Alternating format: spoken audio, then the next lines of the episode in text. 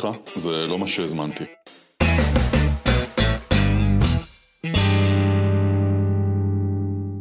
ברוכים הבאים לפודקאסט, סליחה, זה לא מה שהזמנתי. אני לימור רייך, ואיתי באולפן טל בשן. טל הוא מייסד בית ספר למנהיגות תודעתית ומפתח שיטת אימפקט. היי טל. היי לימור. היום קראת לפרק, אם תמשיך ככה, לא יצא ממך כלום. כן. משפט uh, מפתח. משפט, משפט אלמותי, מתוך הרפרטואר של uh, דווקא חבל היה לו פוטנציאל, וזה ייגמר בבכי, נכון, יש לנו כל מיני כאלה, היום בחרנו להתמקד, אם תמשיך ככה, uh, לא יצא ממך שום דבר. אז איך ככה? ככה, זה אומר שאנחנו רואים איזושהי תכונה של הילד שלנו, שאנחנו מאוד לא מרוצים ממנה, כי אנחנו משוכנעים שאם הילד ימשיך לאחוז בה ולהתנהג את התכונה הזאת, היא תוביל אותו למקומות מאוד רעים. בגלל שאנחנו מאוד אוהבים אותו ורוצים בטובתו, אנחנו מודיעים לו שאם הוא ימשיך ככה, שום דבר לא יצא ממנו. אנחנו אומרים את זה כי אנחנו רוצים לאפס אותו, לנער אותו, להסביר לו ש... שאם הוא ימשיך בדרך הזו שהוא הולך, סופו אה, ברור, גמור, מנוי וידוע, ומר גם. אנחנו רוצים למנוע ממנו את הדבר הזה. אה, ומהניסיון שלי, ובא לי להאמין שגם משלך, המשפטים האלה לא ממש אה, עובדים. הרי כל הפודקאסט הזה, ובכלל הפודקאסטים הזה עוסקים ברעיון של סליחה. זה לא מה שהזמנתי, כי אני רוצה לשנות התנהגויות בפנים, בחוץ, ואני לא מצליח לשנות אותם, כי עובדה שגם את וגם אני זוכרים את המשפטים האלה, כי הם נאמרו לנו אה, אלפי פעמים. מיליון זה יותר אה, נכון, כן. אבל בוא תיתן לי דוגמה, כדי שאני קצת יותר אה, אבין למה אתה מתכוון. תראי, אה, נגיד שיש לי ילד אחד שהוא אה, נשבר מאוד בקלות. כל דבר קטן הוא עושה סיפור, בסדר? אה, הכל קשה לו, הוא מתבכיין, וואלה, אני בא לו להגיד לו, תקשיב, אתה תמשיך ככה, להתבכיין על כל דבר, ולא תיתן fight על החיים. זה ייגמר בבכי, זה... לא יצא ממך כלום. אני בעצם, בזה שאני אומרת, לא יצ... אם תמשיך ככה לא יצא ממך כלום, מתכוונת לטוב בעצם. ברור, אנחנו רוצים להיטיב עם הילדים שלנו, אם אנחנו הורים נורמטיביים, אנחנו מאוד מאוד רוצים להיטיב עם הילדים, אנחנו רוצים למנוע מהם אסונות, חיים אה, אומללים, אנחנו רוצים שיהיו מאושרים, אבל אנחנו עושים איזה מין פעולה ישראלית או פעולה ישראלית צבאית כזאת. אנחנו קצת חיים בתרבות של המורה המייסר. מה זה אומר? זה כמו מין מנהל אה, פס ייצור כזה, שהוא אה, יורד לרצפת הייצור, מעיף מבט חמור סבר סביב, רואה מה לא בסדר, ומעיר על הדבר הדורש תיקון. שזו נראית בהתחלה כפעולה מאוד מאוד הגיונית. אבל למה אנחנו יודעים שהיא לא הגיונית? כי היא לא יעילה. מה זאת אומרת היא לא יעילה? כי אני, העובדה שאני אמרתי לילד שלי, אם אתה תמשיך ככה להתבכיין על כל דבר, לא יציין לך שום דבר, אם זו הייתה פעולה מצוינת, אז למחרת הוא היה משנה את ההתנהגות שלו. אבל הוא לא משנה את ההתנהגות שלו. אגב, גם אני לא משנה את ההתנהגות שלי, כי למחרת הוא ממשיך להתנהג אותו דבר, אני, התסכול שלי רק גובר יותר, ואני מודיע לו ביתר שאת, תקשיב רגע חמוד שלי, אם אתה תמשיך ככה, שום דבר לא יצא ממך. מה, מה לא היה ברור במסר שהעברתי לך אתמול? שבעצם גם אתה ממשיך ככה, ולא קורה כלום. אתם כן. במין לופ כזה של אה, לא זה- קורה שום דבר, אבל אתם אומרים את אותם כן, דברים זאת- ומתבכיינים על כן, אותם דברים. כן, יש גאונות מצד אה, שני הצדדים במקרה הזה. אה, אנחנו, יש לזה שם, קראנו לזה מחזור אינפורמציה. אותם דברים מציקים לי, אותם רגשות צפים אצלי, אני אומר את אותם דברים, זה לצ- גורם לצד השני להרגיש את אותם דברים, להגיד את אותם דברים, והטקס הזה, הריטואל הזה, אה, ממשיך יום אחרי יום אחרי יום אחרי יום, ובמקרה הזה ההורה, שאמור להיות הורה, אה, אמור לייצר איזשהו שינוי. אבל השינוי לא מתרחש, והמטרה של הפודקאסט הזה היא להבין רגע למה הוא לא מתרחש, ואיך אפשר לצאת ממנו. וכדי להמחיש את זה, אני רוצה לדבר על חוק, שהוא, קודם כל יש לו שם מגניב, והוא נקרא מה שמואר צומח. הדרך הכי טובה להבין את החוק הזה, להבין ואחר כך לראות איך משתמשים בו, זה להתייחס אליו כאל חוק אה, אה, בוטני, חוק אה, טבע כזה. אה, והוא מתייחס לשני מוצרים, אחד שמש ואחד אה, צמחים. אם השמש, האור, מאיר על הורדים, הורדים צומחים. אם האור מאיר על העשבים, העשבים צומחים. הרעיון מאוד מאוד פשוט, מה שמואר צומח. אה, זה חוק שאין בו שיפוטיות. מה זה אומר שאין בו שיפוטיות? זה אומר שלשמש היא מאירה, לא אכפת לה על מה היא מאירה, היא פשוט מאירה. היא לא אומרת אני אעיר רק על א' או רק על ב', וגם הוורדים לא אומרים, אה, אה, גם העשבים אומרים, טוב, אנחנו שליליים, אנחנו לא נצמח. אם מאירים עלינו, אנחנו צומחים. לא מאירים עלינו, אנחנו קמלים. אותו דבר אומרים הוורדים. כלומר, הוורד לא יותר טוב מהעשב, והעשב לא יותר טוב מהוורד. זה כבר נהיה פה קצת שיח בודהיסטי כזה, אז בואו נחזור רגע. תחזור להורה ולילד. למציאות, למציאות, נכון. אז יש פה בעיה, כי אני רואה תכונה שאותה אני רוצה למגר. במקרה הזה, החולשת אופי של הילד, נקרא לזה ככה. אבל אה, מתוך הרצון שלי למגר, אני עדיין מוצא את עצמי, השמש, ה mind שלי, תשומת הלב שלי, מאירה על אותה תכונה. בעצם מה שקורה זה שאני מודיע לילד, תקשיב, אני ההורה רב הסמכות וערך האפיים, אה, רואה בך חולשה מאוד גדולה, וזאת קודם כל עובדה. אני מקבע את העובדה הזאת, אני מאיר אותה, מקבע אותה ומעצים אותה. ואני גם מודיע לילד שאם הוא כזה, כי הוא אכן כזה, כי הרגע הערתי על המציאות הזו, שידע שאין לו עתיד. ואני מתחיל להנביט עשב של חולשה שתלך ותתפתח. עכשיו, אם אתה השמש, אז בעצם התפקיד שלך כרגע הוא קודם כל להכיר בזה, שזה מה שאנחנו אה, עושים. כן. ודבר שני, מה? להתחיל לחפש את הורדים בילד? השאלה היא כמובן לעבור מהתודעה הריאקטיבית הזאת שמנסה להימנע ממשהו, מילד חלש, שיצמח להיות מבוגר חלש, אני תמיד צריך לשאול את עצמי, מה אני רוצה שיצמח? ואת הדבר הזה אני צריך להעיר. זאת אומרת, אם התודעה הריאקטיבית שלי אומרת, אתה חייב, ילד יקר שלי, למגר את החולשה שלך, כדי שהעולם לא ינצל אותך ולא תיפגע, והמחיר של זה הוא שזה אכן מה שאני בורא ומעצים, אז התיקון של זה הוא בא ואומר, שאל את עצמך אה, על מה אתה רוצה להעיר. כלומר, מה אתה רוצה שיצמח כדי לקבל את התוצאה שאתה רוצה לקבל. עכשיו, בעצם מה שאני רוצה להעיר עליו זו התכונה שתנצח את החולשה. אני עושה פאוז. כן. בעצם אתה ההורה, כן. כרגע אה, עוצר, אומר לעצמך, אוקיי, מה שאני עושה זה מאיר על העשבים. נכון. ומה מה, מה השלב הבא? אגב, איך אני יודע שאני מאיר על העשבים? כי צומחים לי עשבים. אני לא צריך פה איזה מודעות. אני אומר, אם אני עושה את הפעולה הזאת כבר כמה שבועות, כמה חודשים, כמה שנים, ואני לא מקבל ורדים, אלא עשבים, אני לא מקבל ילד יותר נחוש וחזק, אז אני בוודאי עושה משהו לא נכון. אז שלב ראשון אתה עושה פאוז, כן. שלב שני אתה אומר, וואלה, אני מקבל את אותה תוצאה כשאני אומר את אותו דבר. כן. שלב שלישי אתה אומר לעצמך, איזה תוצאה אני רוצה שתהיה כאן. יופי, אז עכשיו, אם כשאני מעיר על החולשה אני מקבל עוד חולשה, אז כשאני אעיר על העוצמה של הילד או על הנחישות של הילד, אני אקבל עוד נחישות ועוצמה, שזה מה שאני רוצה לקבל. מעולה טל, אבל אני כרגע מול הילד הבכיין, אני לא רואה שום נחישות ושום עוצמה. יותר מזה, את לא רואה נחישות ועוצמה. אז עכשיו יש את השאלה מה עושים, נכון? זה בדיוק הקאץ'.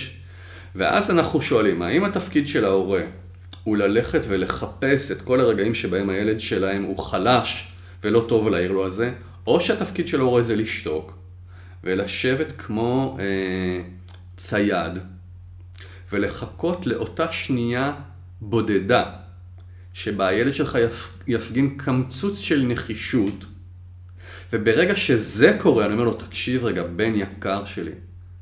זה היה מדהים לראות אותך היום, לא מתרסק עם האופניים וקם תוך חצי שנייה. תדע לך שעם נחישות כזו, עם נחישות כזו כמו שאני ראיתי היום, אין, שום דבר לא יעצור אותך בחיים. וזו נקראת הערה פרואקטיבית, שבה אני בוחר להעיר על התכונה שאני רוצה לקבל, כי היא זו שתביא לי את התוצאה הרצויה בעתיד מול הילד.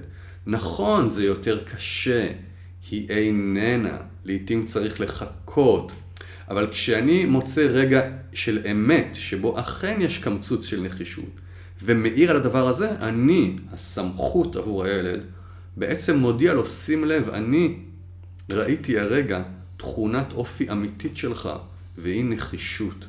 ועליה אני מאיר, ואותה אני מגדיל. ומה שמואר, צומח.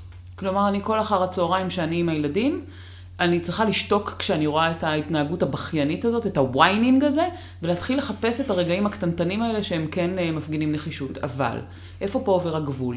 אם אני רואה שהבת שלי ברגע של נחישות אה, רבה עם, עם אחותה הגדולה, אני לא רוצה לחזק את זה ולהגיד לה, אני מאוד שמחה שאת עמדת על שלך במריבה עם אחותך. טוב, כל העניין של לגדל, אה, קודם כל הלוואי ונגיע למצב שבו ילד שהוא מתנהג כמו... אה, נטול עמוד שדרה ומאוד מאוד חלש, הגיע למצב שאנחנו צריכים למתן את העובדה שהוא הגיע להיות נחוש. עכשיו שוב, אז אם הצלחתי לייצר ילד נחוש והוא עובר את הגבול, קודם כל, אה, אנחנו כמובן צריכים להתעסק בגבולות של ערכים ומוסר ומרביצים ולא מרביצים וגוף וכולי. אבל שם אני מתחיל לפתח ולהאיר תכונה אחרת שהיא חשובה לי. למשל, אם אני מאוד עוצמתי, איזה תכון, ואני מתחיל לראות כהורה שילד שלי את העוצמה הזו שלו, מנתב למקומות של לפגוע בחלש. אז אני שואל את עצמי על איזה תכונה אני רוצה להעיר שתמתן את הדבר הזה. למשל רגישות, למשל התחשבות, למשל חמלה, למשל עזרה לחלשים, למשל ניצול של כוח לטובת הזולת. אז אני מחפש רגעים אחרים שבהם אני יכול למתן את הדבר הזה. עכשיו, אני לא בא ואומר פה שלנו כהורים אסור לשים גבולות חד וחלק. מה זה אסור? חייבים לשים גבולות. זה לא פודקאסט עכשיו שידבר על גבולות, אולי זה רעיון לא רע לדבר על גבולות, אבל. אני, אני פה מאיר את המקום הזה, שיש לנו הרגל מאוד מאוד עמוק. אני לא באמת יודע איפה הוא נולד. להסתכל על המציאות סביבנו, לראות מה לא בסדר בה, ולהצביע ולהגיד, הדבר הזה דורש תיקון. כי צריך להבין, כשאני מאיר על הדבר הדורש תיקון, אני נותן לו הרבה מאוד כוח. בעיקר, אגב, כשמדובר בילדים. כי אני כאילו מודיע לילד מה הוא. תראה, זה מאוד הגיוני. כשאני, עכשיו, בוא נחזור לחוק הבוטני. כשאני עכשיו בגינה, כן. ויש לי דשא מהמם, ופתאום באמצע הדשא צומח לי קוץ. Mm-hmm. הדבר הראשון שאני עושה זה לבוא ולעקור אותו. נכון. אבל זה בדיוק מה שאני הולכת לעשות עכשיו מול הילד, ואתה בעצם פשוט אה, אומר לי, תשמעי, כל השיטה שלך לא נכונה, עובדה, היא לא עובדת. תשמעי, קודם כל, יש, אם משהו, אחד אני זוכר מהשיעור בספרות בכיתה ו', זה את גבולות המטאפורה. אז המטאפורה קרסה, אוקיי? היא סוחבת חלקית. אה, ברור שבגינה אה, אתה רוצה למגר את היבלית או את העשבים. נכון, אני יכול גם עכשיו פה למתוח את זה ולהגיד, תקשיבי, תני דשן לדשא, הוא יתגבר על היבלית, בסדר? אבל כשאנחנו מדברים על, על, על אנשים ועל ההשפעה שיש לי על אנשים, כשאני מודיע לילד מי הוא, ואני אומר לו, אתה כזה, ואם תמשיך להיות כזה, אלה התוצרים שלך, אני בעצם נותן לו נתיב ידוע מראש. אני כאילו מייצר עבורו אה, מציאות כמו עתידית. נבואה שמגשימה את עצמה. בעצם, כן. אבא שלי חושב שאני כזה, אז, אז אני כזה. תראי, אני אתן לך את זה אפילו ברזולוציה קצת יותר גבוהה. אה, לי אמרו פעם, כשהייתי ילד, הבעיה שלך זה שאתה לא מתמיד. ככה אתה לא תצליח. זה, זה נהדר. מיתגו אותך מההתחלה כ... כלא מתמיד. עכשיו, אני לא בטוח שזה הנכון, כי...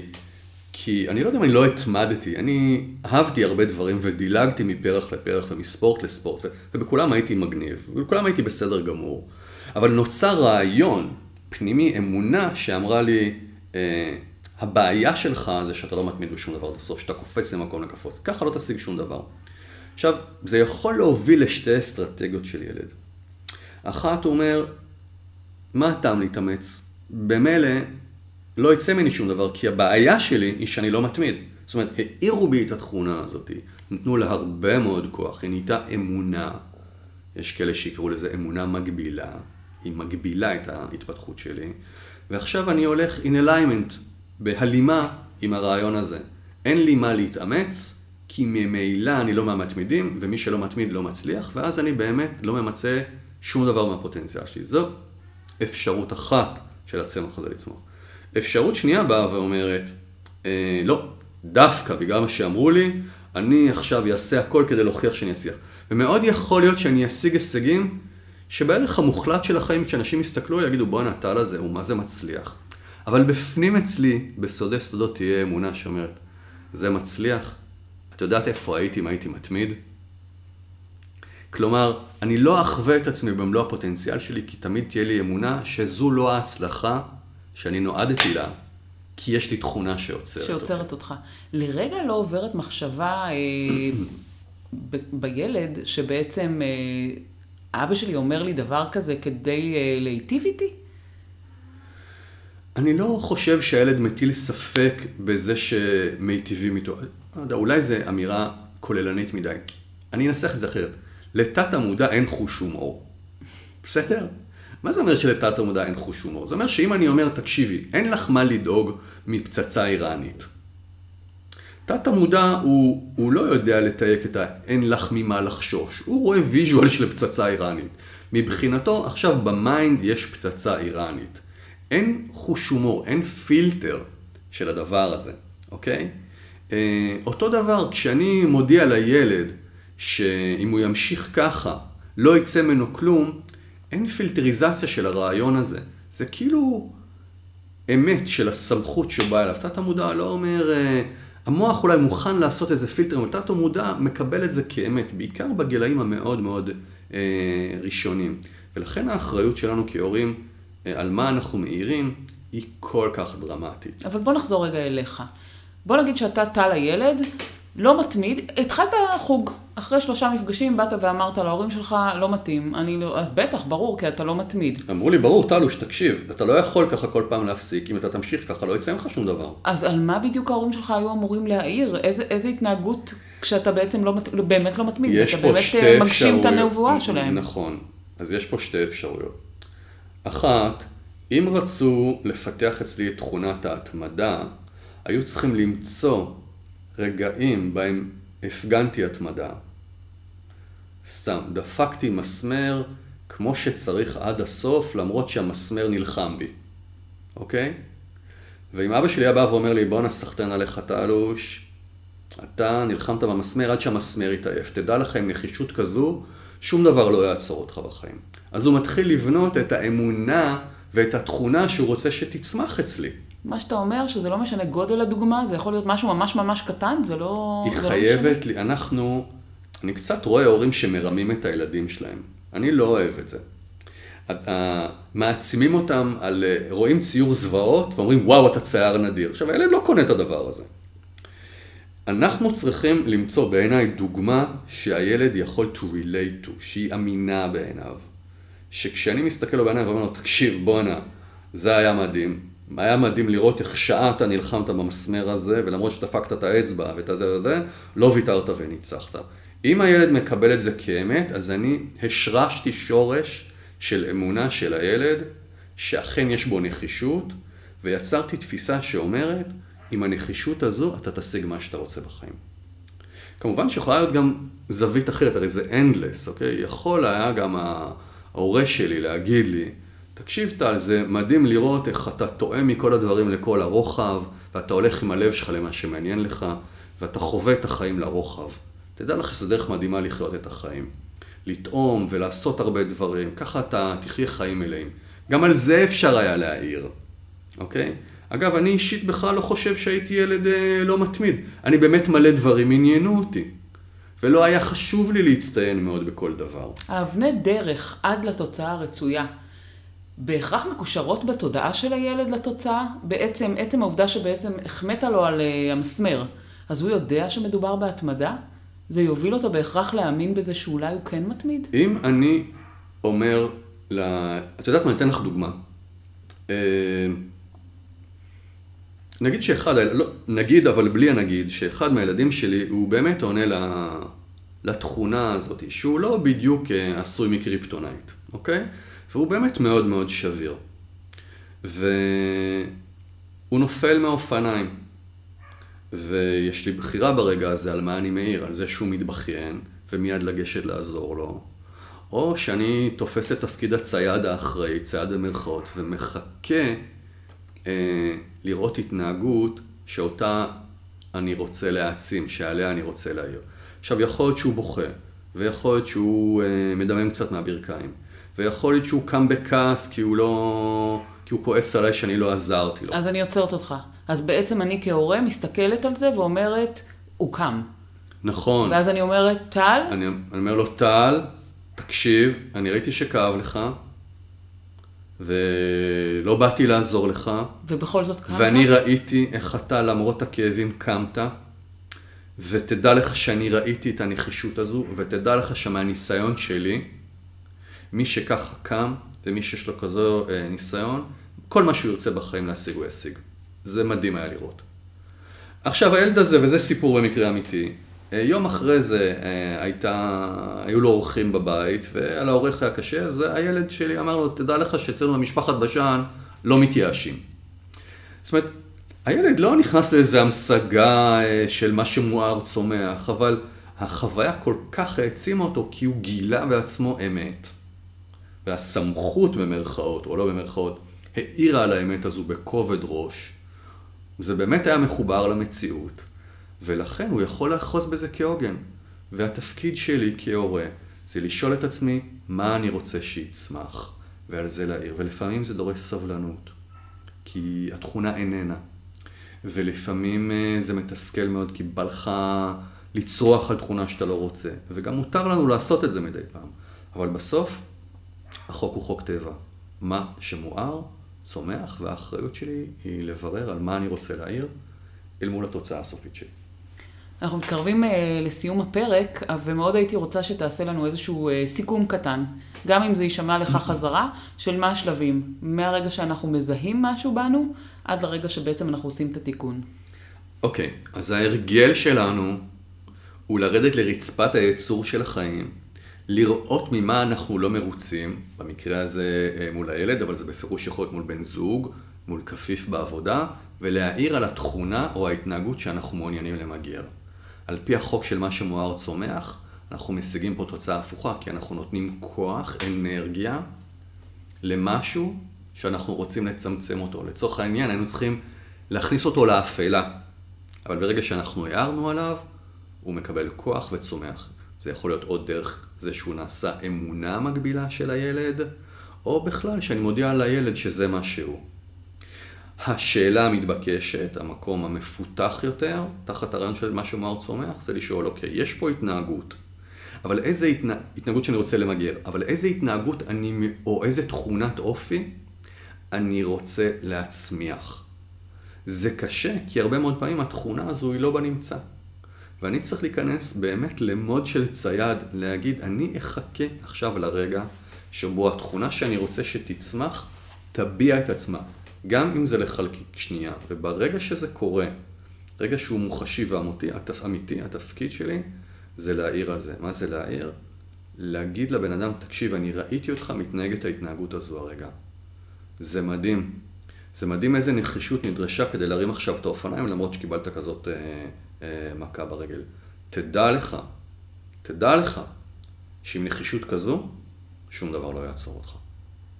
וזאת בעיניי האחריות ההורית, אה, או אם תרצי, השמש הזאת שאנחנו רוצים להיות. תודה רבה. אני מניחה שאני יותר לא אומר את המשפט, אם תמשיך ככה לא יצא ממך כלום. אה, ואנחנו נמשיך בפרק הבא.